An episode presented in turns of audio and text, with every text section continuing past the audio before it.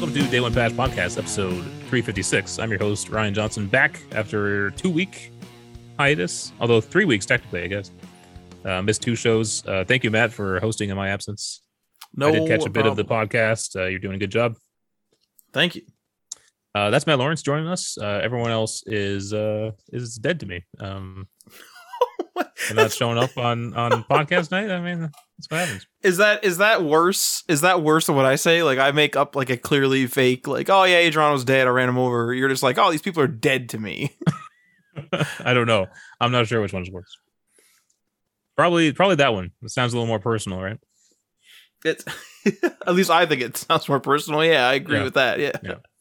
All right. Uh, some of the news stories coming up this week. Uh, Chinese gaming giants lose eight Bethesda's worth in value uh, mid government crackdown. Uh, a lot of stuff happening in terms of video games over there. Um, seems like the uh, the government over there is kind of trying to rein in not only video games but like entertainment. So that's an interesting story to cover. Uh, a new PS5 model isn't worse, even with its smaller cooler. I'm not sure if you're aware of this, Matt, but Austin Evans did a video where they they cracked open a brand new version of the PS5, which had like a different like serial number or something, some indication it was new. It was it, it weighed less, and so they cracked it open, and uh, and it kind of became a, a scandal a bit. Not a scandal, but there was controversy over it because the, their their findings were that it was uh, it uh, it ran hotter, and then they thought that would make it run potentially worse Right. we'll we'll talk a bit about that. Some some serious testing was done on the PS5. Uh, Epic Games has been ordered to pay six million dollars, and I believe that has happened. Um, Tim Tim Sweeney uh, tweeted that that had happened. That's part of the um, the whole Epic v Apple uh, ruling that happened like two weeks ago, I think. Oh no, just last week, right? That's just last week. Uh, Nintendo finally added Bluetooth audio to the Switch via a new software update. Ridiculous.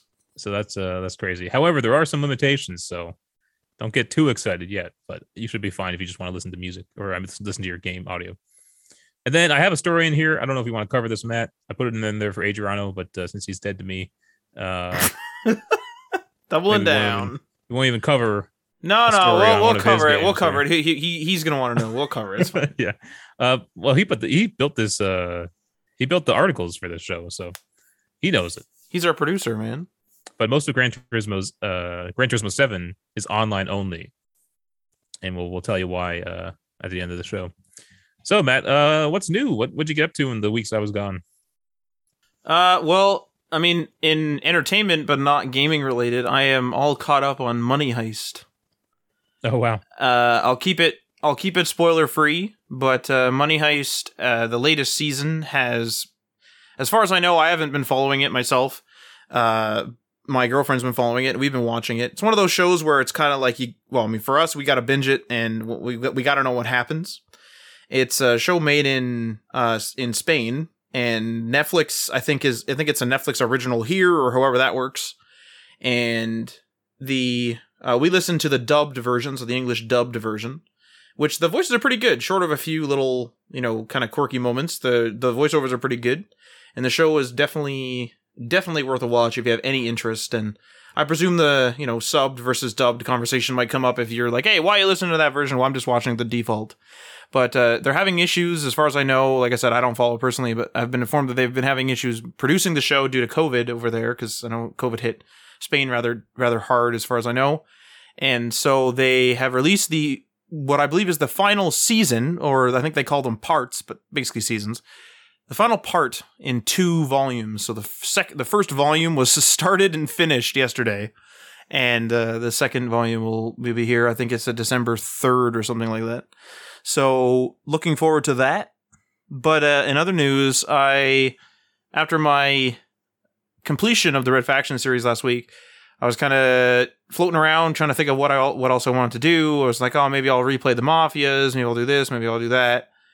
And I landed on Assassin's Creed Odyssey. So I'd purchased Assassin's Creed Odyssey, as I mentioned on the show months ago, when I purchased Death Stranding, just because both were on a really good sale. And uh, I know you've talked very highly of it, and I liked Origins. I mean, obviously I did. I literally platinumed it. So uh, booted this game up, and this game Odyssey is really um I'd call it a really well put together game.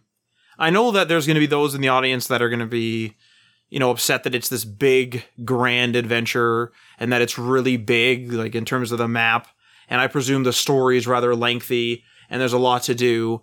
But for me, what I'm doing is uh, I was originally going to do it the Adriano way, where I was just going to do main mission, main mission, main mission, and only stop off when I uh, needed to. And I haven't necessarily been doing that, but I'm really close to sort of doing that. So I'm progressing the story rather quickly, but I'm not necessarily skipping out on a lot of stuff. So I do sometimes go out of my way for side stuff, but that's usually when I need equipment.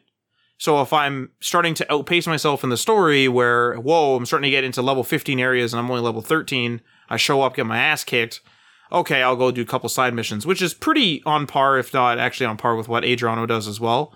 Um, I have done a couple other smaller things though that would be more in line with how I play things, like getting all the collectibles in some of the locations. I did mention to you, Ryan, that I'm not going to be doing that this time. This map is just too big, and, and and it makes every location instead of it being cool and me actually looking around, I'm like looking on the floors and looking on the walls just for collectibles so I can get the hell out of there. Yeah. So I'm only doing that when I'm like I need money. So I'm only like you know scrounging when I need to scrounge or uh, looking for iron and stuff in caves when I need to look for iron and stuff. So like that that type of thing. Uh, I'm really digging the decisions. Um, I think I actually mentioned Odyssey last week, but I'm really digging the decisions. So I'm starting to get really into the game. Um, so it almost feels like I've almost just started it this week because this game slowly introduces a lot of mechanics, and I think I've, I think I've seen what the game has to offer at this point. I guess is how I should phrase all this. Mhm. So I've seen different biomes, you know, from um, uh, what you would normally see like around uh, Greece. Like I don't know what that biome would be, like forested areas, I suppose, uh, but like not quite tropical. I've seen the odd little tropical uh, area now with a couple of uh, palm trees and those type of things, and then I've also seen sort of more, if you will, northern areas with evergreen trees. And I can see, haven't been to, but I can see some snow-capped mountains, which I presume I can probably visit at some point and I've I've started understanding how the war mechanics work, where you can take over or rather influence the war of in different provinces, those type of things. So I've been really kind of introduced to everything at this point. Um, I did notice something weird though. So the reason why I mentioned the choices earlier is because, so and this is a spoiler. So there's a guy named Elfinor. I don't know if you remember him, Ryan. Yep. Uh, so Elfinor, you you know he kind of betrays you ish, whatever, and he becomes a target. So I killed him eventually, and I'm just riding around in the uh, northern section of this one piece of this one like province, and I kill a group of bandits, and I get the mission notification that says, "Hey, you know, you didn't even know that you had to do this mission, but you've actually completed the mission, and the only thing you need to do now is return for your reward." So I return to this guy. He ends up being Elfinor's brother. So you have a couple of options. You have you, you basically can say like, "I'm the one that killed your brother." You can also just sort of sympathize with him, or you can just outright lie and say like, "I don't know who your brother is." Like, sorry, I don't know who Elfinor is. Mhm. And so I dropped a save and I I told him I killed your brother. So he kind of like curses me and says, "Oh, you deserve all the bad shit in the world that happens to you, yada yada," and he kicks you out. So I'm like, "Okay, I'll load and see what happens." So here's the weird thing. So I select the middle option, which is where you just sort of sympathize with him and you don't admit guilt. And I was like talking to him and I just like bumped the left trigger when I was in the conversation. And it kind of looked like it had skipped ahead in the conversation. And he said something along the lines of, "Oh, here's your like here's your money, yada yada," and he just kind of went along his way. And I was like, "Oh fuck, maybe I skipped something." So I loaded the game again and selected that second option. And it played a different conversation from what I remember. And then there was a speech option, but not where I accidentally bumped the left trigger. So whether I skipped fully ahead and skipped the, the, the option. But I hit it like pretty early in the conversation before the option showed up. And I got the option to take him in as a lieutenant on my ship, which I ended up doing. But it, I don't know, it, it something happened, and I was wondering, Ryan, like I was going to ask you, is there is there a random element at all to the conversations in this game where that type of stuff can happen or did I bump the button or something? Because I definitely didn't bump the the left trigger when the speech option showed up, but at the time I didn't know when, and so I'm curious, like what what happened. Like maybe I did just maybe it's just as innocent as me skipping. But even the conversation itself was worded differently. Even the earlier parts of the conversation before I hit the button. Is there like a randomness to this or did I am I just like is this just a misconception because obviously I didn't put too much research into this? I don't uh I don't actually know. I don't I don't think there's that great of of randomness to it. It's uh yeah, I'm not I'm not sure. Cuz I, I I know that you probably hadn't like have you ever you haven't like gone back and you know drop a save and gone back to like test the conversation options, have you? No, no. So I think I might try this maybe I'll see just because I'm kind of playing this for fun, obviously. Uh, but and I'm not trying to like be a completionist or anything. Uh, but I think I might. I might, if, if I find an interesting choice where I'm legitimately interested, I might try even the same option a couple of times just to see if something happens. Maybe I'll bump the left trigger again or something, and just see what happens. Because I'm, I'm legitimately curious. There's probably nothing, but it was just mm-hmm. something that I kind of caught me off guard, and I thought, what the heck. Um, but anyway, this game, in my opinion, is just a very well crafted game, very well put together. Um, and I've been, I've been enjoying just running around doing, you know, doing stuff, doing the random missions, hunting the random creatures, fighting people. Uh, I really like the photo mode. I wish there was more options, but I like the photo mode because the world's really vast and you can get some pretty cool photos. So I've been taking a bunch of those. And uh, so I mean another slight spoiler, but the the cultist thing is really cool too. I know you mentioned Ryan, you just get like this list of these cultists, and what's really cool about it is so it's taking so this game takes a lot of elements from other Assassin's Creed games. Obviously, you have the openness of Origins, the ship combat from Origins and other Assassin's Creed games, but this time you can kind of do it whenever. And then you can all, and then there's also the the quote unquote like assassination list, if you will, which is from Origins. But this time the list is probably mostly optional. I think some of this is going to be story stuff. Probably mostly optional. Yeah, and, a lot of them are just like random dudes. But what's cool about it is you have to track them down. So you have to like find little pieces of evidence, piece yeah. together who they are because they're like these cultists behind masks. Then you quote unquote unmask them and then go hunt them down, which is super cool. Um, I really like the RPG elements in this game. I feel like I am legitimately getting better, getting better equipment, and I'm not grinding too much. Couple times there's been a th- like usually what happens is I do a couple of story missions and I'm either totally fine and I just decide to do a side mission, or I keep going and I'm like, whoa, like I'm, you know, like I said before, I'm getting a couple levels too far, and I got to go back mm-hmm. and do a couple missions. Um, I will say I don't know whether I'm doing something wrong or whether the game is expecting me to be a little more completionist. I keep running out of money, and what's weird about it is, so I can upgrade my equipment, like literally upgrade it, not engraving it, but upgrading it to my level. And because I have the Ultimate Edition, I have a lot of legendary gear, and it feels very bizarre having legendary gear that's worse than like gray, you know, un enchanted or whatever gear. It, it's very bizarre. Um, so I upgraded my sword, which I think is like Leonidas' sword or something. I don't know. I upgraded my sword because it was only like two levels below where I was at, and I didn't want to like buy a sword that was like you know at my level but negative two damage. So I just upgraded mine, and it's like you know much better than what I would expect. Mm-hmm. But like now I'm broke again, and I really want to upgrade my ship because one of the cultists is out on a ship in the area where my story is kind of that's where the edge of like where I've been, and he's out there, and so I want to kind of want to take him out, but my ship just isn't powerful enough. I've tried two three times, and it's just it's one of those clear difficulty curves where it's like I need more power, and yeah. I just don't have enough money, and so I'm like I don't really want to like go and like grind grind grind. Is there a point in this game where money just becomes no object, or am I doing something wrong? I never had a problem with money. I had a problem with um, resources.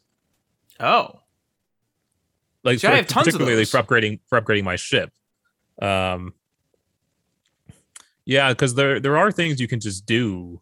It, it, might have to be a little bit of grinding, but there are like bounty boards in like the different cities and stuff, right? Mm-hmm. And you can just you can just do those jobs for a bit, maybe. You know, I did actually forget about that because they only really that only really happens once, and there's been so many you know side missions that I've been doing. Yeah, and so, I think those reset too. So like those are kind of endless kind of things you can do if you do need more money. Go be a Misthios Matt. I Apparently, uh, that is the number one thing that I am I'm hitting, which I'm having trouble with. So yeah, it'll be interesting.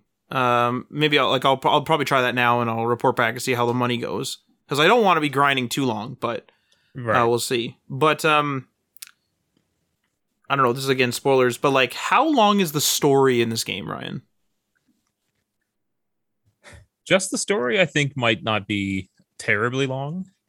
Um, let's actually just look up the times, eh? because I know that you know. Uh, uh, what do you call it? Ubisoft? I was gonna say Assassin's Creed, but Ubisoft said that many of their games are going to be these open grand adventures. At least back then, it was open grand adventures. But then, like, you could just do the story in a in a in a reasonable amount of time. And I feel as So- though the story is progressing quickly. So, how long to beat.com says the main story is 43 and a half hours. So, that's like an RPG story. Okay, so it's not too bad. Like, I'm not I'm not close to that, but yeah. Main plus extras is 82 hours, and completionist is 136, which I think I'm close to that. Did you did you platinum this thing, or is there like one annoying thing? No, no, I think I did platinum this. Okay, Yeah. This this game is in my top 10, I think, Matt. And I, th- I know that's crazy because I know a lot of people that kind of hate on like the Assassin's Creed games for kind of being for a long time they're just like run of the mill. They were all kind of the same, and hmm you know a lot of people don't like the future stuff and I mean, I, know, hate I hate the future stuff now too.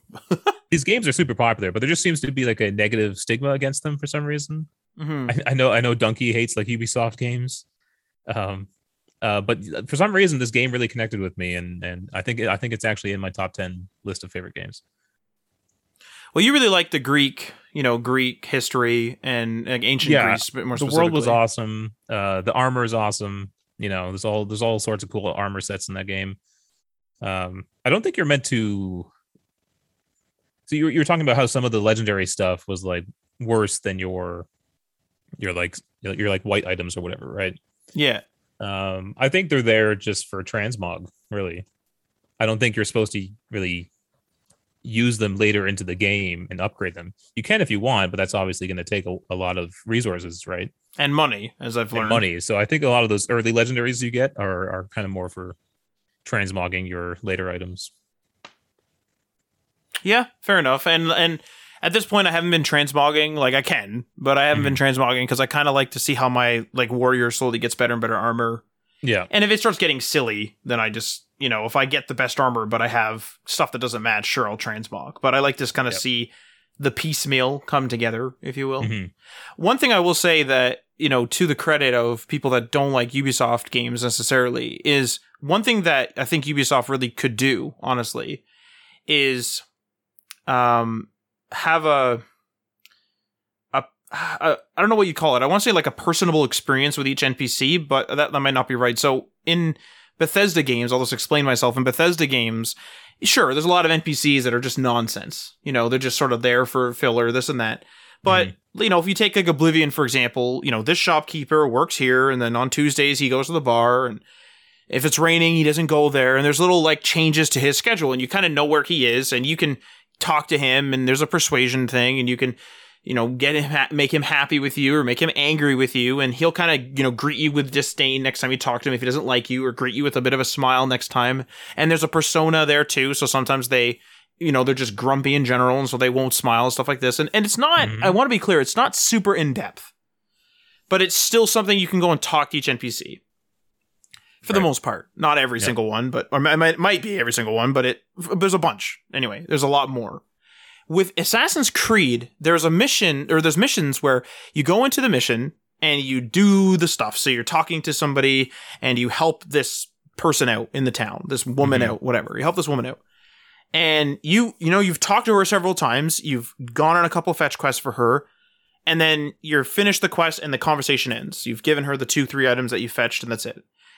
Now you're like standing a bit too close and she acts like a standard NPC, like she's scared of you. Like, oh, Right. and she like kind of backs off and you realize like it breaks the facade it's sort of like oh all the npcs in this game are just mindlessly sort of wandering and Mhm. even if they do have a schedule which they might even if they do have a schedule because i haven't followed these guys around or researched it they're still just i like they're still just almost like eye candy Yeah. And you're just going like activity, activity, activity, activity. And even though, yeah, Elder Scrolls is not super in depth, at least you can go and talk to those NPCs and have a little bit of like a, you know, I, I hate this guy, I'm to piss him off. You know, and it's just it's just a little bit. Yeah. So I, I would say with with with Ubisoft games, especially these open world ones, is to make the NPCs less eye candy, less just in the crowd, and more like, hey, why can't I go back and talk to that old person and just they'd be like, oh, oh, hey, like you helped me out, you know, what what's what's up, Yeah. that type of sure. stuff. So that's my two cents, and that's what I've been up to. Yeah, that's probably a lot of hard work though, eh? Getting NPCs to be more interactive like that. I uh, I imagine it it will literally have to get to the point where they are mini AIs, you know, some sort of rudimentary intelligence. Well, with I think it's called Radiant AI or something with Oblivion and Skyrim and them is Mhm. like the thing is with them though is you know they're not powered by like an AI uh in terms of like an actual AI like a Terminator or something. They're just Yeah. they have like just sort of a schedule and that's their AI like go here, go here, go here. Oh, it's raining, don't go here now. Those type of Yeah. things. Yeah. Um but if you notice the cities get shrunk. Like Mhm. this is Whiterun. This is a huge epic city. There's eight houses. you know, yeah, so like it, it- there's a bit of that. Like like uh, the Imperial City is is huge. You know, comparatively to any other city uh, off my out of my memory in Oblivion. But it's split into these these different loading sectors because first of all, the 360 couldn't handle it, obviously. Mhm. But even then, like handling all that AI would be just chaos. And so with U- Ubisoft, they're not holding back on those city sizes. There's no load zones. There's just this big ass city, and it's it's big. yeah, And so as a result, they have, you know, effectively dumb AI. They have that crowd technology from Unity and they just have people just sort of walking around and doing their thing, but they're just to sort of make it feel not like a ghost town and not really weird. right. So I don't know how you would do it. Maybe with the PS5 the power is there, who knows? But yeah. Um, for myself, uh, I've I've gotten into a couple games. One's kind of weird, and and one one is a bit of an underdog. I feel. I'll start with the weird one. Um, uh, I I don't know if it's weird, but because it's pretty popular, I guess. Um, uh, Genshin Impact. Oh, you've been talking about this. And uh, the only reason I got into this, I did have a like a mild interest just from the popularity of it. I like I like to, I like trying things that people are, you know, like a lot of people are interested in. Um, but what kind of pushed me over the edge is they added Aloy to the game as a character, and so you have to like, um, you actually have to get to level uh, adventure rank like twenty to actually unlock uh, Aloy, I guess. Um, and I believe she's exclusive to the PS5 as well. That would make sense though for her because she's like a PlayStation character. You know what I mean? but it does have like cross um uh cross progression so you kind of have aloy on like uh, your pc version of it or something if you've unlocked it on the ps5 okay. um, it's an odd game. It's a it's a very odd game. Um i'm not sure how to describe it. I thought it was an mmo or or a shared world type of thing like destiny or something right? Um i don't think it's that actually. Oh.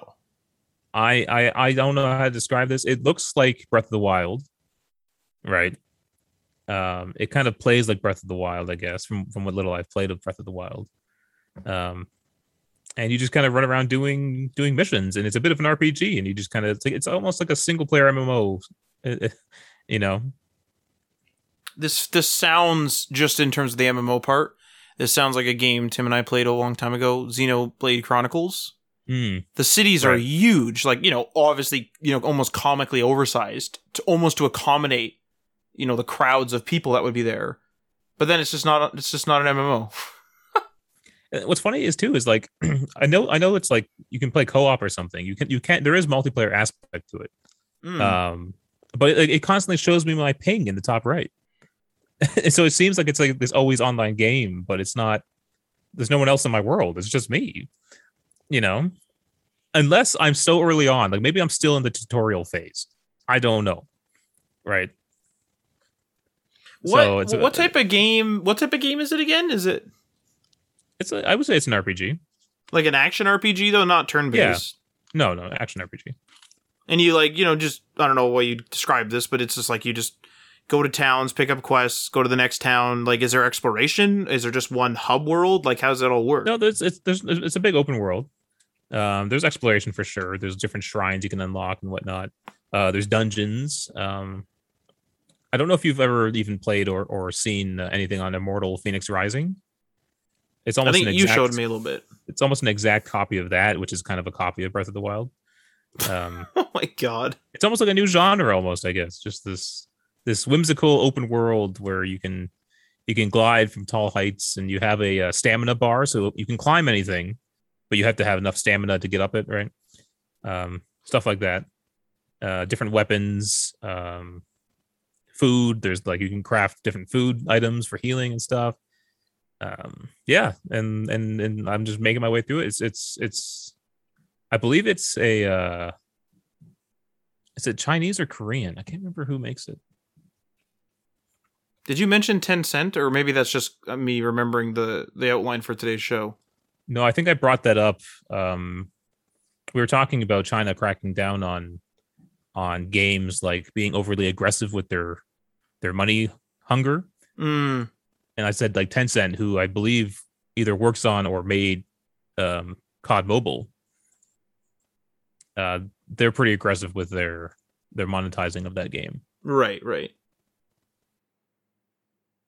This sounds interesting. You know, I always I'm always down for I'm always down to at least check out RPGs. Like one of my favorite things in an RPG is to just see what type of world they created. I don't even really care about the quality sometimes, if that makes sense. Like I love Two Worlds, and Mhm. like you know, people will be like, "Man, that." Some people would think it sucks. You know, obviously, a bunch of people are like, "Man, that's not the greatest quality." But I just thought the world was kind of cool. Yeah. and you know, dual wielding and stuff was cool. So So me me Hoyo, who's the developer, um, yeah, they're they're based in uh, Shanghai. okay, And I guess one of the complaints about this game is the kind of the same thing that is in COD Mobile, whereas the the things you purchase, the skins or or, or weapons or whatever, it's all uh, lottery based. You can't just buy it; you have to lottery for it. man, it's getting. Uh, it's getting too much. You got item shops that reset every day, and Mm-hmm. then you got friggin' loot boxes, and then you got combinations of this where they're like, "Oh man, we can make it so that they have to keep playing with season passes," and then now we got this crap where you can't just buy what you want. It's getting it's getting a little crazy sometimes. And the underdog game, which I guess isn't necessarily underdog, but uh, I think it might be just based on Arcane's prior games kind of being a little more like good games, but it's like they haven't really broken. I- feel like they could be bigger, right? Mm. Um, but Deathloop, I've been I've been playing Deathloop. Oh and, hey, uh, I I really kind of my interest in this game simply stemmed from the design of it, right? But other than that, I didn't really think I was actually going to buy this game, and I thought, oh, maybe I'll wait till it goes to Game Pass because it's it's owned by Microsoft, but it's a PS5 exclusive right now, right? Uh, I obviously I think we're all assuming that exclusivity deal would run out and then it will go to Game Pass, right? right. But then the reviews came out and they were like getting tens. And I was like, what? Like, that's crazy. Right. And that actually pushed me over the edge to buy it on PS5. And uh it's a it's a it's a really cool world that they built and a really cool kind of story. And and the story is also a game mechanic in a sense, which is a super unique idea. And it's really hard to explain unless you've like played it because the tr- the trailers really don't tell you what's going on in the gameplay of this game. So it's you called said, you said Deathloop. it's like rogue roguelike, right? Or something? Is how you Yeah. kind of summed it up? yeah, it, uh, it- it's called Deathloop for a reason, right? Because every every every day is broken up into four sections, right? Mhm. Uh, so you have morning, noon, afternoon, and then evening, and that's the loop. Okay, that'll happen every anytime time you change a sector, the time of day will change. And so you have eight targets. I think. Uh, don't quote me on that. I think it's eight targets though, and then you have uh, different districts where those targets may be, and it's up to you to kill all, all eight targets before the loop resets. Is that an actual time or is it like one of those things where you could play for like 30 hours but you have to hit a mission for it to advance time Yeah. So basically, how it works is you can advance time on your own in in just like the normal kind of mission start screen. Um, I don't know necessarily know why you would do that, but you can. Um, but basically, if let's say you choose a district, uh, one's called Upton. I, I I go to Upton. As long as you're in it'll, the time will not change, right?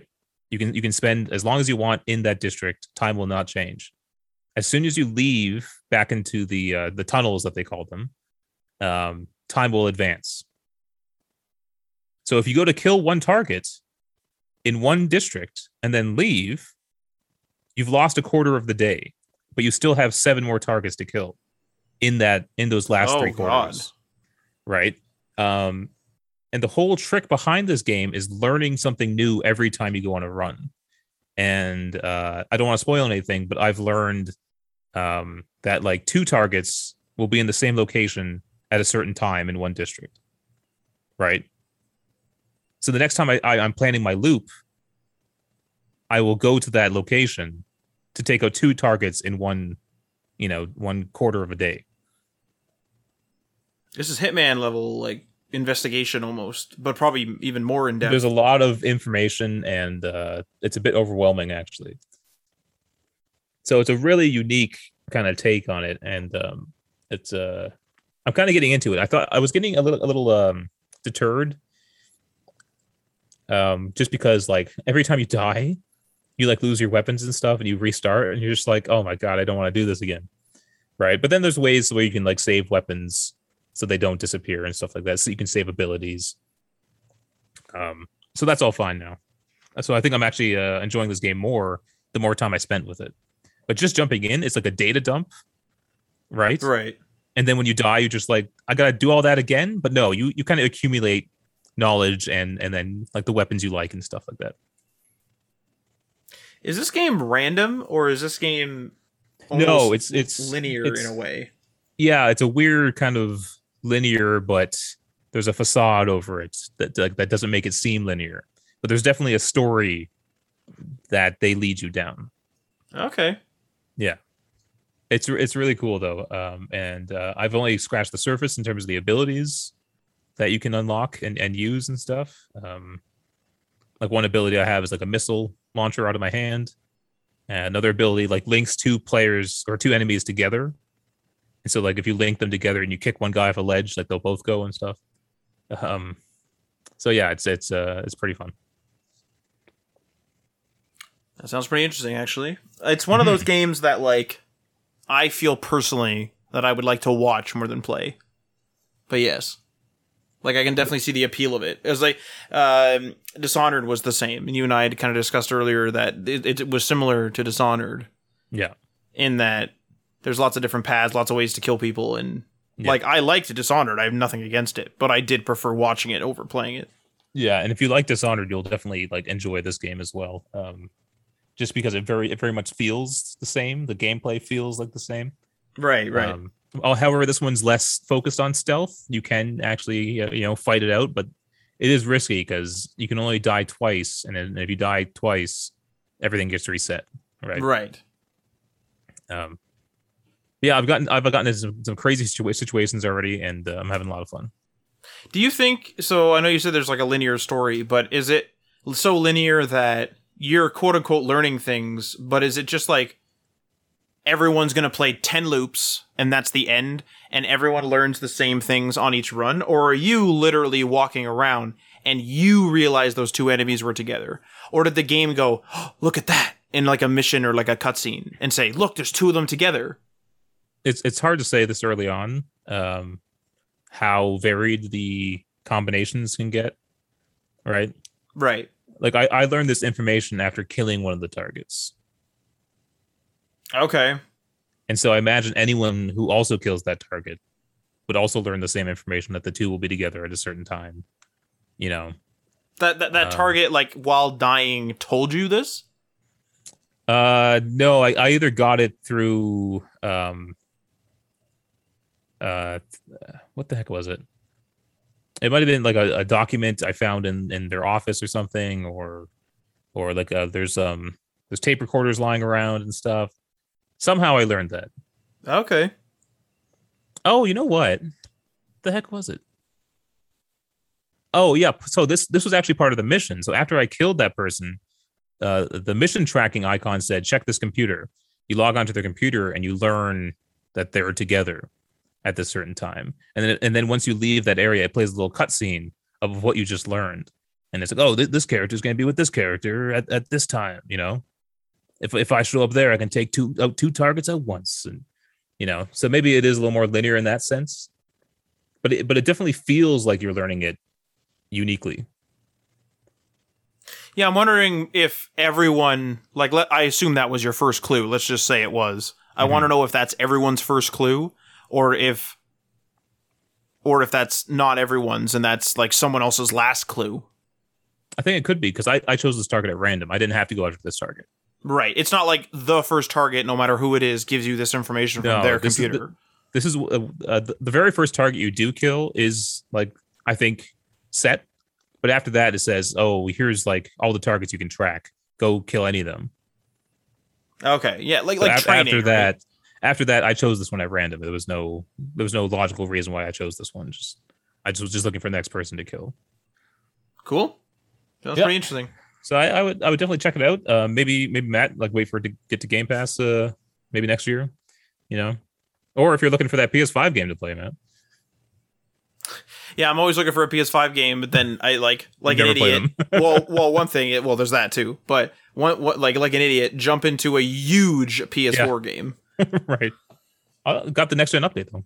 and yeah, it does run and look nice, so I, I can't complain. All right, Matt. Let's hop into the news stories this week. Uh, this is quite a big one here. Chinese gaming giants lose eight Bethesdas in value amid government crackdowns. This is from uh, Kotaku. However, it was Bloomberg reporting that the value of China's largest gaming companies, Tencent and NetEase, plummeted dramatically during an overnight stock sell-off, resulting in losses totaling more than sixty billion dollars between the two. Holy crap! To put that in perspective, that's about eight times what Microsoft spent on Bethesda Softworks uh, parent company ZeniMax Media last fall, at about fifteen billion dollars. Oh, and more and fifteen billion dollars more than Roblox's initial valuation earlier this year. Uh, investors were apparently spooked by China's increasing regulations on the video game industry. In addition to putting restrictions on the amount of time children under the age 18 can play games in the country, Chinese state media uh, Xinhua uh, news agency indicates that government officials met with industry executives on Wednesday. During this meeting, officials directed them to avoid, quote, solitary focus, unquote, on profit, which they argued may lead to designing me- uh, mechanics that promote addictions in minors. That's interesting because we, we talk about the loot boxes and stuff, right? Becoming Mhm. are are they addictive? I believe um who was it? Was it the CDC that labeled uh video game addiction? I remember They actually- Bel- they actually, didn't like didn't like Belgium do it?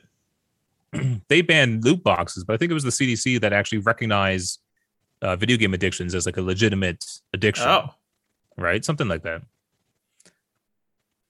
Uh, I'm so anyway, um, I have a quote here from the news agency that says, "quote The authorities ordered the enterprises and platforms to tighten examination of the contents of their games. Obscene and violent content and those breeding unhealthy tendencies, such as money worship and uh, effeminacy." What the heck does that mean, man? I don't know. I'm gonna look up that word while you keep reading. um, should be removed. So South China South China Morning Post also notes that China is slowing down the issuing of licenses for new online games, which must be approved by government regulators before release. China's National Press and Publication Administration, which handles these licenses, has yet to provide the list of approved titles for August, breaking from a tradition of promptly disclosing such information at the end of each month. Well, just to clarify your one sentence, uh, effeminacy is the definition is the quality of being effeminate. I hope I'm saying these words correctly. Now, hang on a minute. That's an adjective. Effeminate is, and it and the first definition here again, Merriam-Webster is having feminine qualities untypical of a man, not manly in appearance or manner. That's one of two. That's one of two uh, definitions here. The second one is marked by an unbecoming delicacy or over refinement. So wait, is this like an um? So this per- so examples for the second definition there are effeminate art eh, or an effeminate civilization. I don't. I don't know. Read the second uh, definition again. The second definition is marked by an unbecoming delicacy or over refinement. I kind of feel like they mean the first one, right? Uh, I think so, but maybe both can apply. I don't know. I, this is the furthest from my expertise. I'm no China expert, so I'm not sure. Um, Well, I'm not a language expert, is what I'm talking about. So yeah, but yeah, this this is crazy that Tencent um is is worth so much. You know, that was that was kind of shocking to me. well, how much money does COD of- Mobile make, man? Like, if they're involved, Didn't like they say said, a billion dollars or something? like that's crazy. And like FIFA, I know that maybe Tencent's not involved there, but FIFA, if they're making a billion a year at last time that I I heard of them, I mean, if Tencent's involved in several big games, like it's that's a lot of money. Yeah, this is uh, this is from VentureBeat. It says that Call of Duty Mobile um, has made a billion dollars in player spending since 2019. That's one one of their games. Yeah, that's a lot, and it's like keeps going. It's not like as if they're out of sales now; they can keep making sales on that thing. Although I, I'm not sure how involved they are in that game. But like if they're involved in a bunch of stuff, most or all of which have recurring transactions, some of which were will mo- more than likely be purchasable up front, they're getting quite a quite a revenue, quite a revenue stream there. Yeah, because uh, just looking at the Wikipedia here, says the developer was TiMi Studio Group. Uh, publisher was Activision. Um, but it does say that COD was published in other regions by Tencent Games. Oh, maybe maybe in China then, or But or when you boot up the anywhere else really. When you boot up the game here, it says like a ten cent like game. Could be anywhere. Yeah, that's what I mean. It could be anywhere outside the U.S. Maybe then, like Tencent could really publish it anywhere. Like first, the first thing you'd think is China, but it could be anywhere. Right. So yeah, I, obviously, I think uh, investors saw this as a, uh, a ma- major, major threat to, the, to their profits and sold off their stock. Um, I, I I'm not sure why China is doing this. I, I can't even begin to to imagine. I guess maybe they're trying to control um, people becoming more Western like. I don't know if that's true or not. I Because I, know it- they're, they're they're cracking down on on celebrity culture too. I, I had sent you that article where they they kind of erased that one famous uh, actress over there. Oh yeah, that's right. And like I, I read an article at some point that I don't know a director or something there. This is totally from memory, so please you know do your own research on this. But it was something like a director over there had warned Jet Li and Jackie Chan to like get out of the country or something. I don't know. Mhm. So they're definitely. I mean, if the restrictions, the additional restrictions, I guess, on chil- on uh, amount of time playing these games were put on children uh, at the age of eighteen or underage eighteen or whatever it was. I mean, it could be an addiction thing. It could be like a couple of different things. Like, who knows? I mean, it is it is a big piece of the industry though, because a lot of companies will obviously uh, tailor their messaging and stuff, which some have gotten in trouble for, you know, to sort of cater to China or whatever. So, uh, I wonder how that's going to affect it. I was there was also, you know, not in this story, but there was also whether this story's changed. I read an article that said that like n- new game releases have been completely like cut off.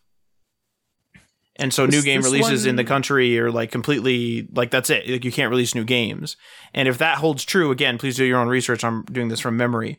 But um, if if that holds true, where new releases can't come out, I was wondering, and I was talking to Marty about this, where whether now game companies, depending on what they are, may turn their say their focus away from a potential sequel to a game that sells well here and in China, and will instead try to continue to support the older game during this period. Now it's totally uh, like maybe it's maybe the floodgates have already reopened or maybe there's maybe they're going to reopen and like people are kind of insiders maybe know of it or something. But like this is pretty crazy if you especially if you're trying to make sales in China. You know, it's going to be I mean, we see this like losing 8 Bethesda's in value. I mean, that's that's a big it's a big deal. Yeah, the, the South China Morning Post I don't know if this is just semantics, but they said it was um, licenses issued for online games. I don't know if that makes a difference, if it's all games or just simply the online games that they're worried about, because those are the ones that I guess they're having trouble with people getting addicted to. Oh, maybe that was it. That, that's what I mean. Like I did it totally from memory. I just mm-hmm. it's been over a week now since I've read some of this, so I just can't remember. But and that's, but yeah, just like, worried about their their kind of like their people. Um, like if if it's becoming a serious problem over there, you know, maybe they are just taking drastic steps to try to correct it. Yeah, maybe. Even though I imagine gaming is a big uh, industry over there, but I mean they're so massive that they probably have other industries that need workers and people not playing video games all the time. I guess you know. Yeah. So. Yeah, it's uh, yeah. I don't know. It's uh, it. I mean, it sucks for Tencent and whatever, but uh, I don't know. Although Tencent's a little fishy. Weren't they trying to take over Ubisoft? Remember that? Or Wasn't that Bohemia? Like hostile hostile takeover. Wasn't that Bohemia? Was it? Wasn't it? Or no, Vivendi or something. Vivendi. Who's Vivendi? Vivendi's like a conglomerate, isn't it? Yeah. Something like that. Yeah, but yeah, crazy right. times. Crazy times. Like moments like this remind you that gaming isn't just all about say the art or the experience or the action packed or the Major esports business. you know it's a big business it's mm-hmm. a big suit business and you know if you're not in the gaming sphere there's there's a lot there's a lot of gaming in just straight business and that's why that's why sometimes games get all screwed up because of the you know the quote unquote the suits get involved the suits don't play games necessarily mm-hmm. you know mm-hmm. they don't even have to like it's still business and so uh yeah like stuff like this will happen you know if you know kind of quote unquote embargoes if you will on yeah. stuff like with, with, stuff like this or people trying to take each other over or people trying to take licenses or people trying to get people to gamble so that they spend more money or yada yada like it's big business and it's pretty crazy. It was funny uh i definitely did not think you remember jack Tretton? yep. I definitely did not think he played video games. He does though doesn't he? I think he plays very seldomly um, but I, I, for sure Phil Spencer does. Like for sure that man plays video games, and um, I think Hermen Hulst is the new PlayStation guy. Oh no, he's head of sorry, he's head of um, PlayStation Studios. Jim Ryan is the new head of Sony America, um, or worldwide, or whatever, whatever the names are. Uh, I think they, I think they play video games too but yeah, I think there definitely was a time when I don't think a lot of the suits at these companies played played video games. Because you don't you don't really need to, right? I mean, short of being in a, a role that you need it, there's a lot of roles that probably don't need it. As long as you understand, I guess, kind of what needs to be done to sell those games, you know. Eh, yeah, eh, you, don't, you don't need like to be the team to pick the games that are being made or whatever.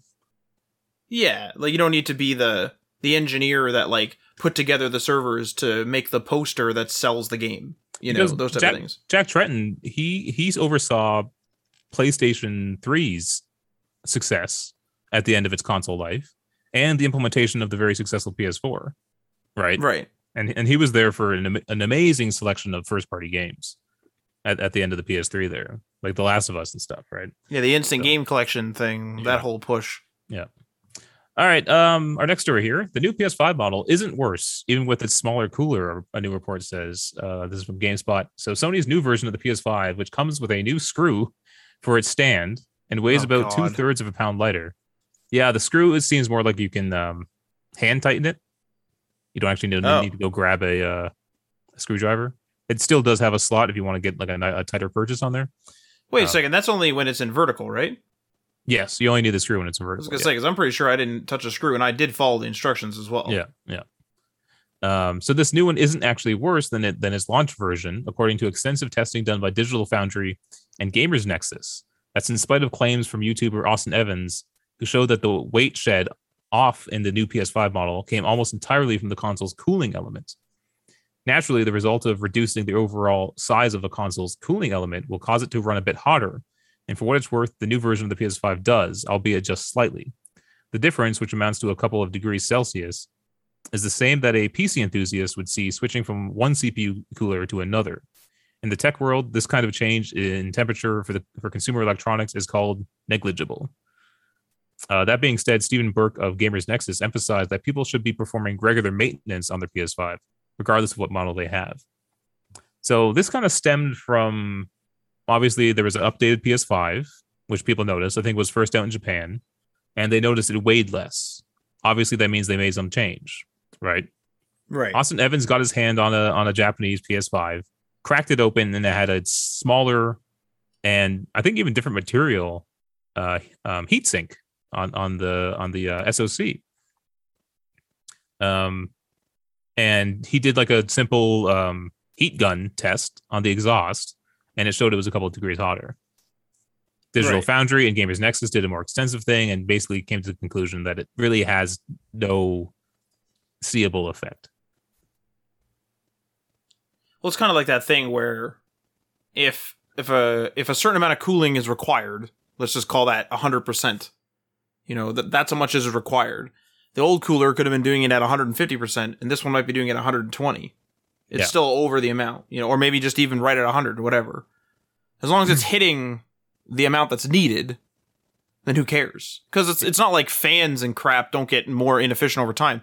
Maybe the fan itself doesn't, or you know whatever. I'm sure there's a science of bearings or something out there. But like dust and crap get in there, Yeah. and you're not cleaning your PC every day or cleaning your console every day. So the cooling system will naturally over time become, in general, in most cases, become less efficient. So Uh, so I guess the conclusion they came to is that Sony over-engineered the launch PS5 because they obviously don't know how this is going to run games, you know, a year into its life, or let alone five years or whatever, right? And so they have to make sure that the cooling element they put inside of it is going to be capable that makes sense. Yeah. of of any overhead or whatever. And so now we're getting close to a year of this console being out. All different types of games have been run on it. They have a lot more data, and they see that they can cut back on costs but keep up the performance. Right. and may as well as well like you know like no one like you're not going to notice like short of you watching these videos or you know for some reason putting two ps5s on a scale you're not going to notice Yeah. Um, I, I know that uh, Austin Evans actually made a follow up video uh, that he got a lot of hate for this and a lot of backlash, which is odd. Um, you know, and I think he was just doing what he thought was uh, a, a somewhat scientific test on the difference between the consoles. Right. It's just that the conclusion he came to was was different. Mhm. Um, and he, he explains it all in, in his follow up video, but he I don't he doesn't deserve all this hate he's getting, which is which is ridiculous. You know, a pretty standard internet reaction at this point right like i didn't see it but it kind of sounds like it is it probably has to do with the console war too. You know, Ugh. people all want their console to be the best and, and stuff. But anyway, um, is there a phone war too like i feel like the console war is so much you know hotter if you will than say the phone war i know that there are there is definitely a phone war of some sort, but it feels like the iPhone people are now just iPhone people, and the Android people are just Android people. And then there's a bunch of people that probably switch all the time. They don't care, or they don't even know what they have. You know, they're just they're just like this makes phone calls, and they just don't care. I think I think it's probably just because the uh, the the phone war is kind of a a leftover from like Mac versus PC, and that war has been Right, going right. on for freaking forty years, and the phone war has been going on for like twelve years or whatever it's been, right? And I think it's just people are just kind of done with it. It's not as hot as it once was Mm-hmm. you know and you're right people who are on iphone are just on iphones now and people are on android they're on androids now um you have to find new markets um you know You have to find new markets, but also like I'm not like I mean it whatever. You can have like a few like uh funny jabs at each other. Like I'm sure we've jabbed at each other because you use iPhones and I use Android. Yeah. But it's not like serious where it's like, you know, screw you, Ryan. Like, you know, the hell with this. Take your lightning port, get the hell out of my house, you know, or whatever. like like some people take it too serious. It's like you know like, one of the things too though is like there's not really exclusives to fight over i think the console war stems a lot from exclusives as well right it's not like my phone Yeah. has a ton of exclusive apps that you can't get on Android, and and so we fight over that. You know, basically, Yeah, my, them- my phone can do everything your phone can do, and, and vice versa. So Yeah, even if it's like because some stuff had like iMessage was like a big thing, right? Where it's Yeah. like iMessage is first party and like what the hell. So then Android had to like kind of like rebuttal, and then they got RCS, and then RCS didn't work out. So then like they still use RCS, but now it's like RCS between apps. So before it needed the carriers, now it doesn't. As long as two people are using Android messages or just messages or the hell they call it now, yeah, then few people can be talking and and it, like it's just I don't know. It's just it's it's it's just in my opinion needless chaos. It's just like people fighting over nothing. well, it feels now like it's it's like arguing between an Asus and a and a Lenovo laptop. There's no point. You know, yeah, like who cares? Like they both function, and that's it. It's that's it. So, but yeah, I mean, the- I will say one good still- thing, or, or one thing that would be nice, is for there to be. Yes, I know there's third party things like WhatsApp, but it'd be nice to have RCS because it is a carrier thing on both phones, so that we could just have data like talking to each other, like you know, like data to data conversations with a backup of SMS. Like I like the idea of it having a backup SMS. I don't I don't see Apple doing it. I don't. I don't see them doing it. I just said it would be nice. I don't see them doing it. their, or, or rather, Apple Messages is their baby, and uh, they're not gonna they're not gonna give it up. if you send a message and like you know you send it you have data for like a second it doesn't quite get finished sending the, the data screws up whatever will it will it send an sms in a couple of minutes Uh, if you turn that setting on in the settings, yes, oh you you, you can do that. Yeah. all right interesting Also, if it does get really screwed up and like doesn't send, you can you can um, like with the setting even off, you can you can tap and hold on it and then say send as SMS. right okay all right pretty similar to rcs then Yeah. All right. Uh, our next story here um, Epic Games pays Apple $6 million as ordered by court. So, you guys, I think, talked about this last week, right? Mhm. About the actual ruling. What was your what was, what was your guys' kind of take on this? um I, from what i remember it was sort of like this is such a deep topic that it Mhm. just feels weird i mean um my opinion from then to now might be a little bit skewed because like new news has come out we've talked about it again and stuff Yeah. but like my kind of overall arcing opinion is that there's so many different angles that this thing can be viewed on in so many different ways that you could look at this and say well apple is this private company and you could go to the competitor but then you could say yeah but apple's a big platform so why are they pigeonholing people? And apple itself is monopolizing its own people and so there's like there's like even levels of the word monopoly in this case. So it's Right. it's just it's so and like i know tim and i were pretty well on, uh, at the time like i said my opinion's probably been skewed at this point but at the time tim and i's opinion were pretty well in line and so at least as far as far as i remember. And so it's just it this is like a weird topic to talk about. Like i will say this is probably the time to do it. There's going to be arguments like this in the digital world now because things are going digital. Like you today you know if you um you could have kids now. Like as a kid let's just say you have like a bunch of toys and stuff. And then you know you grow up whatever yada yada. And then you have a digital device and so your toys kind of quote unquote are gone or you're using apps and stuff. Kids toys not everyone but like a lot of kids toys are now going to be on the ipad. Assuming the parents allow screen time yeah whatever. There's like arguments for and against but assuming the parents allow screen time uh, like there's going to be some kids out there that don't have any physical toys and all their assets are actually digital short of the ipad that is used to connect to those assets. And so there's a question of like well if the parent unknowingly pigeonholes the kid into the apple ecosystem by buying the kid an ipad now that kid is stuck because all the digital assets are there they could leave but they're stuck in a way Mhm. because they can't like if they go to android they lose it all so there's like you know there's there's just so many damn there's just like there's so many layers to this thing Yeah, that yeah. it's just like holy crap It's why I think I, I got a kick and and also was frustrated by the press coverage of this because I think they wanted a winner. Of They course wanted a clear winner. And there were several different cases in this case, right? Which Apple won on most of them, but then lost on a pretty significant one. Right. And I think Right. that's what led to like some press were saying Apple won, some press was saying uh, uh Epic won. But it's it's it's more nuanced than that. And I got, I got a little frustrated at the press coverage of it. Well, the thing that that's the thing, right? Is like, of course, you're you know you want your headline to be like, mm-hmm. like like you know we won the war, not we kind of won the war, you know, type of thing. So they they kind of want that mentality for a lot of things, I'm sure. And I mean, it's understandable from I, I guess a writing perspective, but in this case, it's just it's just too many layers and too complex. And also, the thing that sucks too is a lot of people don't realize it. So a lot of people are just going to be non techie. They're going to have an iPhone. They're going to take pictures and you know, there'll be a pop up or something at some point where they're like, oh, you're out of storage. You want to back up to iCloud? You got to pay a little bit. And then they pay, and then that's it. They don't think of themselves being pigeonholed into Apple's ecosystem.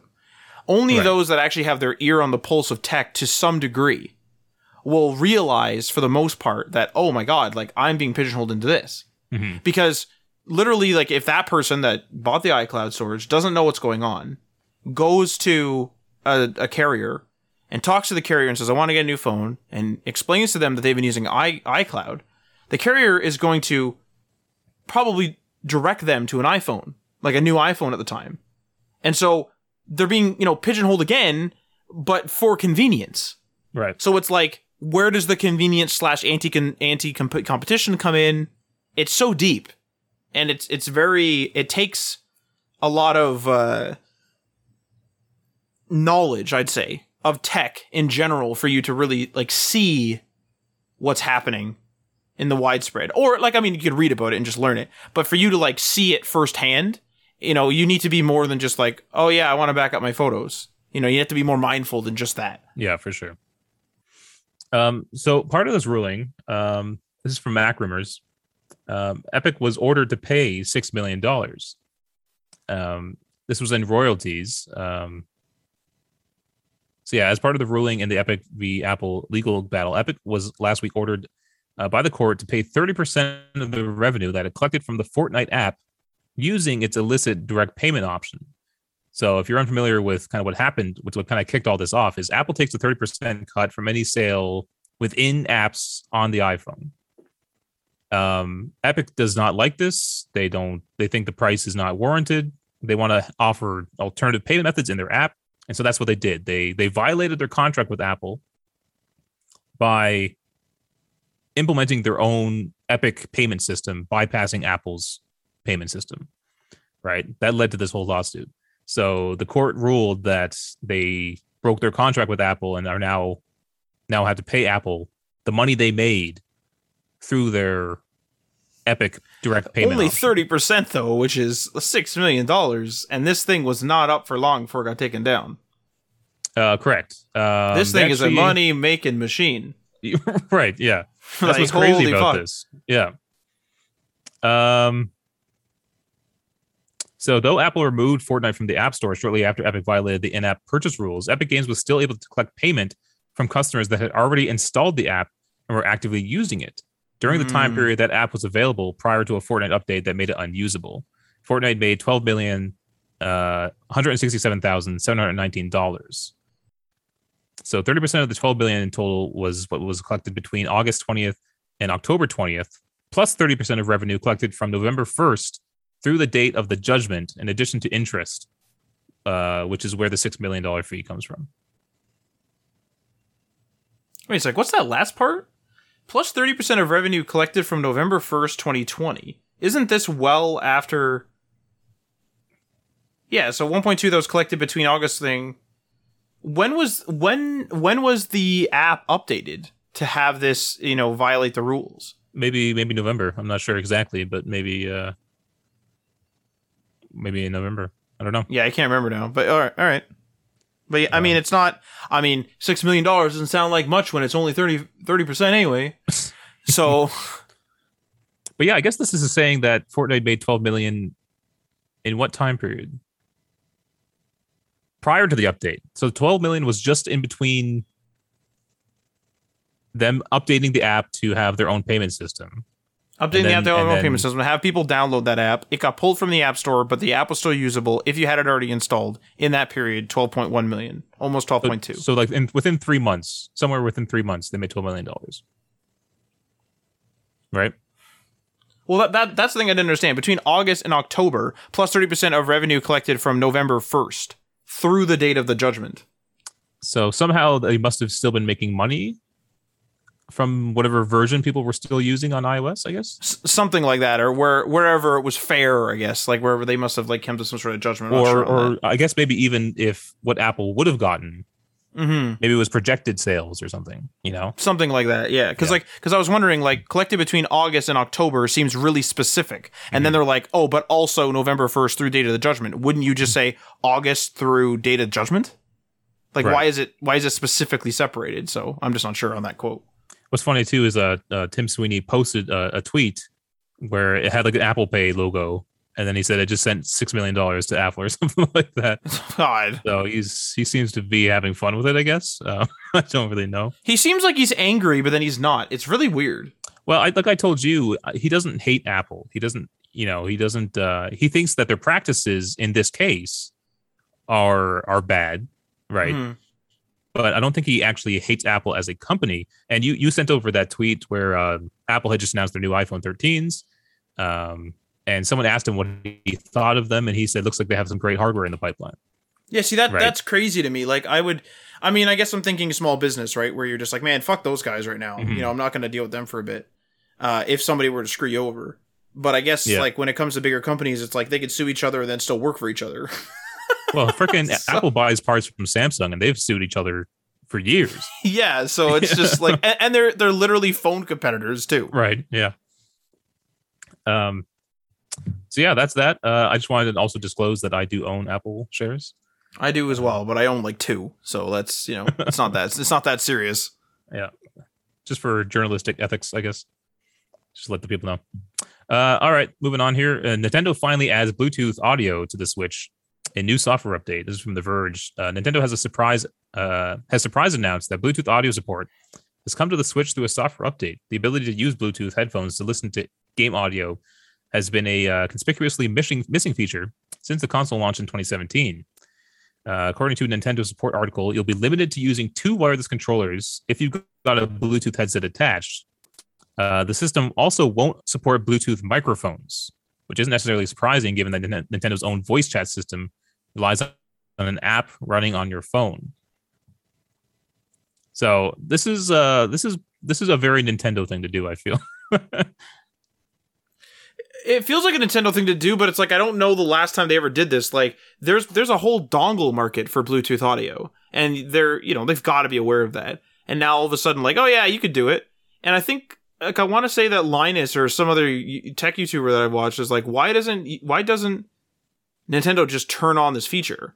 And you know it's been years now, years now. they must have had their reasons though, right? They they must have thought that they want people to use the phone or the app rather to do this for some reason. No, no, but not- you still can't chat though. The app is for chat, isn't it? No, but I'm saying their initial thing was we don't want to allow Bluetooth support because that would potentially allow Bluetooth microphones. that's the thing though is like they i mean I'm not saying it's easy but like i mean years now i think they would have been able to figure out that they should have had a limited you know effectively a limited driver if you will to not allow microphones like you could i mean they did it like clearly Right. it's it could it's doable i just don't really get why they would do this so late like i mean i, I kind of feel bad for the dongle manufacturers now you know because it's not like they were really like trying to get a i mean it's a little bit of a cash in but it's a, it's literally a need that they're filling. It's not like they're like scamming us or anything you know what i mean? And it's like now I mean- they're it's like a legitimate that's a totally legitimate accessory. And now all of a sudden they just kind of got screwed over. It's sort of like how i felt bad a little bit for the for the guys in uh, that were doing like the flashlight apps on iphone where they eventually got kicked out. It's like i get that apple added its own flashlight button but like yeah these guys were making ad revenue it, but it's not a scam. Like they're legitimately making a, a, a flashlight app. These guys are legitimately making Bluetooth dongles. Like that sucks for them. Yeah, I, I do feel bad for them, but at the same time, though, you have to recognize that you're making products for another product. There's always a risk, you know, it, Sure. inherent in in in being a third party to anything, you know. So while, while I do feel bad for them, it's like I, they must have known they were they were getting into this boat too, though. Well, assuming they had a heads up, they may have just learned from the news like we did. they probably did Like- that. They probably did. yeah, that's what I was gonna say. It's not like they were partnered with them. At least as far as I know, as far as I know. Yeah, but you can still use those uh those dongles though. Because just don't sucks. don't the dongles usually come with a, a headset? Like the like that um What's the brand you like there? SteelSeries. I think Oh, theirs comes with a dongle. Like you buy a headset and it, and it has like a Nintendo uh, dongle. Oh, I didn't actually know that. I think the one I got for Laura actually came with a, a little USB C dongle for your for your Switch. So I do know that with some of the SteelSeries headsets, it they are USB C audio, but I don't believe it's Bluetooth. I think it's like RF. Right. Mm-hmm. So it's like it's like for that headset. So it's not like enable not quote unquote enabling Bluetooth. A lot of these dongles are just like a Bluetooth access like a, a a little signal. dongle that allows you to like have your Bluetooth headphones like an AirPod or something connect to the connect to the dongle instead. yeah. Now the weird thing is, why don't they support the microphones? Why do they want people using this app?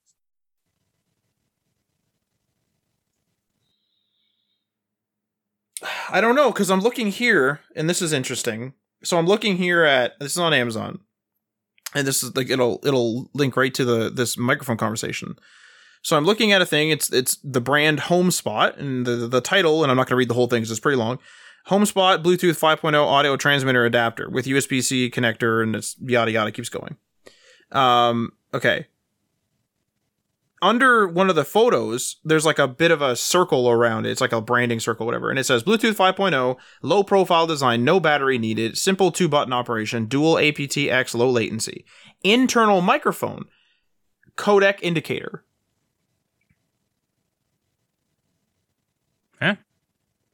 According to, yeah, it literally says here in game voice chat via internal microphone. This internal microphone can also be used in standalone mode without pairing a Bluetooth headphones.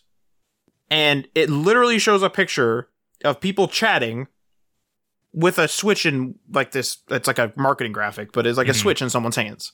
Right. So you can have a wired microphone, but you can't have a Bluetooth microphone?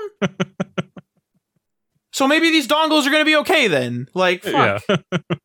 like what the fuck is going on here like but the thing is though is it had to have an internal or this dongle i don't know if it had to this dongle has an internal microphone so the question is is if you connect a if you use a dongle that does not have an internal microphone is it able to have a microphone like Right. am i able to use my airpods and use the airpods microphone to work i don't know I do not know.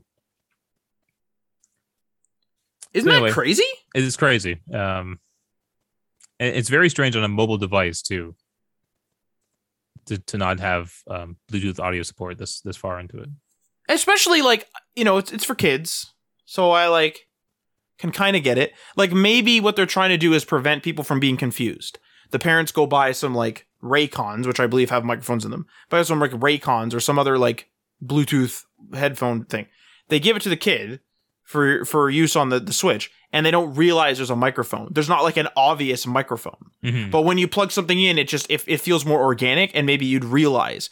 Also, like chances are you're using like a proper gaming headset with a big ass microphone in front of your face. Yeah. So maybe they're trying to prevent the misconception. That's totally reasonable for something that like is probably marketed toward kids. That's totally reasonable. They could also say that. What's funny too is on the uh, the Switch Lite, it's like you have to rely on the uh, the built-in speakers, which aren't fantastic. It'd be nice to have a nice pair of headphones, you know, while you're playing your Switch Lite. Get some better audio going. Honestly, yeah. Like, oh, so okay, so this this one here, this one here, um, has just USB C, dual streaming, so can connect two headphones for multiplayer sound. It says, super low latency, battery free, and Bluetooth 5.0. So I think that the other dongle that has the microphone built into the dongle itself is it's because it's plugged in. So it sounds like you have to plug in a microphone, whether it be USB C or through the headphone jack. That's what it sounds like. So they want a wired microphone.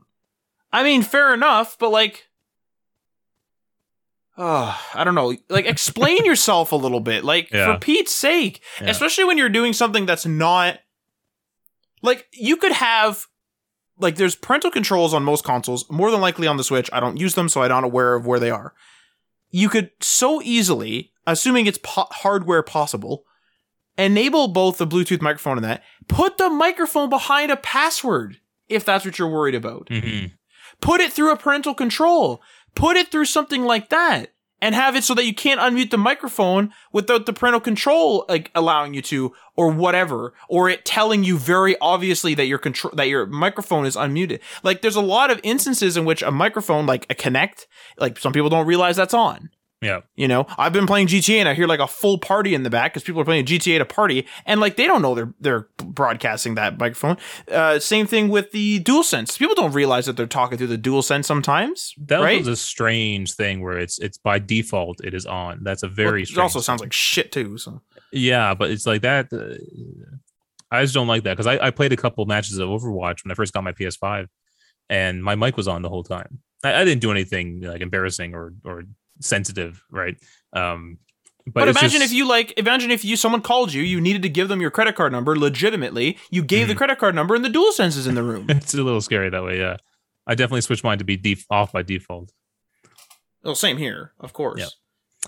Uh, all right, let's move on to our final story. This is for Adriano. Uh, most of Gran Turismo 7 is online only. This comes from GameSpot. Um, however, the news comes from a new interview with Gran Turismo series creator, and Adriano could say that for me, uh, via Eurogamer, in which uh, that person, um, Wait, who? the uh, creator of uh, Gran Turismo, Kazunori Ken- Yamauchi, There you go. Yeah, that's not too bad. I don't I don't think it's too bad anyway. in which Yamauchi clarified that the majority of Gran Turismo 7's modes, including campaign and the new GT Cafe mode, will be online only. And he said, quote, the requirement for the online connection isn't specific to the cafe per se. It's just to prevent uh, cheating overall from people trying to modify the save data. So that's the reason for the online connection, end quote. Uh, he goes on to clarify that the connection, the online connection requirement for campaign will function similarly to that of Gran Turismo Sport, and that the only mode that will not require an online connection will be the game's arcade mode, as it doesn't use save data. So it's an anti-cheat um, mechanism. I'm surprised the lengths people go to cheat in these things. You Especially know? with Warzone and crap. Uh, You hear about Warzone. I don't play Warzone too much, but I hear about a lot of cheaters in Warzone, especially people complaining in memes and stuff. And when they purge like hundred thousand at a time or something like that. That too. some hear the crazy number. stories, the ban waves. It's crazy. people are cheating and friggin' people are cheating in Fallout 76. Oh, do you know how much I would love to be on that team who goes in and bans them though? Oh man. Woo-wee. I'd be scared the whole time because I'd be like, man, I hope we don't fuck up one of the parameters and just ban a whole esports team or something. But hopefully it's easy to supposed to. unban people, right? I, I would presume it is, yeah. Like hopefully with the proof is there and you could be like, oh shit, sorry guys. Yeah. So I don't think this will bother Adriano too much. Um because uh, I think he did play GT Sport, right? I don't know if he complained about that. Um and uh Adriano will have an internet connection most most of the times when he's playing, so not a big deal. I I still like I'm still I'm starting to like slowly become like a technical minimalist, if you will. And I'm sort of like one of those people where it's like if an online connection is required, of course, use it. Right. But if it's a maybe, literally ask the question, is it yes or no? Mhm. Like try to boil it down. Sometimes it's not as easy as it as it sounds. But like you don't need to have you know something go crazy. It's sort of like it's sort of like how we you know we uh, many people have multi-core processors, but we don't need Word running all of them at 100%. right, yeah. Like Word doesn't need to like, you know, oh man, there's multiple cores here, let's crank it up, you know, like who cares, you know? And so like let's you know, use what's there and use what you need, but like seriously try to distill down what you Mhm. need. Right. Because like how many accounts do, do we have as people now? I was thinking about this the other day. Like it's fucking accounts are all over the place. It's too many accounts. I think we need to like I think just personally, I think it's just it's not even like a philosophical stance or anything. I just think that in in order to keep something more easily supportable, easier to keep running in the future, literally support in a way, or just easy to fix if it were to break, again, support related, it would be so much better to just have it be as simple as it can be. Mhm. Something's broken here. Oh, it's the texture or whatever. Not, Right. well, is it the texture? But wait, we're streaming that texture. Like, is it, where data, what data center is that coming from? Is the DNS work? Like, you know what I mean? It gets, Yeah. and it's like, what's going on here? Now, I'm not saying necessarily this game's bloated. I'm not saying that. But like, it's, it's bizarre to me that the campaign is is is online only. Now maybe again, I don't play GT, so maybe G maybe there's cheating that running rampant and you absolutely need this. And if the answer to that question is you need the online only, then by all means, please. But it'd be cool to have some single player stuff too, because people's internet goes down. Like even if you have good speeds in your area, people's internet goes down. And I realize you could say, well, then just don't use the device. And it's like, well, fine, but like you could also just make it so it works as well. Imagine being like, um, no storage on a phone. Take pictures and it has to, and it has a tiny bit of storage just so it can hold it for a second. Has to upload. Oh, you lost internet connection? Can't take pictures. Right. Like what? Yeah, that'd be bad. And you could do that. Like you could, in theory, do that. But like, why the fuck would you do that? So Mhm. I just, I am always like, I always raise an eyebrow and go like, I wonder if that was really needed. It might be in this case, but just a question. well, a lot of games have anti-cheat um, stuff built in that right that that doesn't always need a uh, um, an online connection. I don't follow anti cheat too much, but I do know, I do kind of know what you mean. Like, there's a lot of different anti cheats out there. Like, there's been Mhm. conversations of whether it should get into like the root of your, you know, God knows what. Or That was like, the scary part computer. about uh, Valorant. That's it. Yeah, that, that I heard a lot of conversations around how anti cheat works based off on how that one was working That at the time. real deep. Yeah. And so, freaking, I just wish. I mean, it'd be nice if people just didn't Didn't cheat. I mean, if you if, if you cheat a single player game, like whatever. But like, if you're cheating and you're actually screwing somebody over, like that's not great. Yeah. All right, that's the stories for the week. Uh, thank you for joining me, Matt. You're the only one not dead to me. Um, like it's tripling down on that. Yeah. okay. and uh, we, you can catch us on uh, Twitch at twitch.tv slash day one patch media, Wednesdays at 8.30 ish uh, Eastern. And uh, we'll see you guys next time. Peace.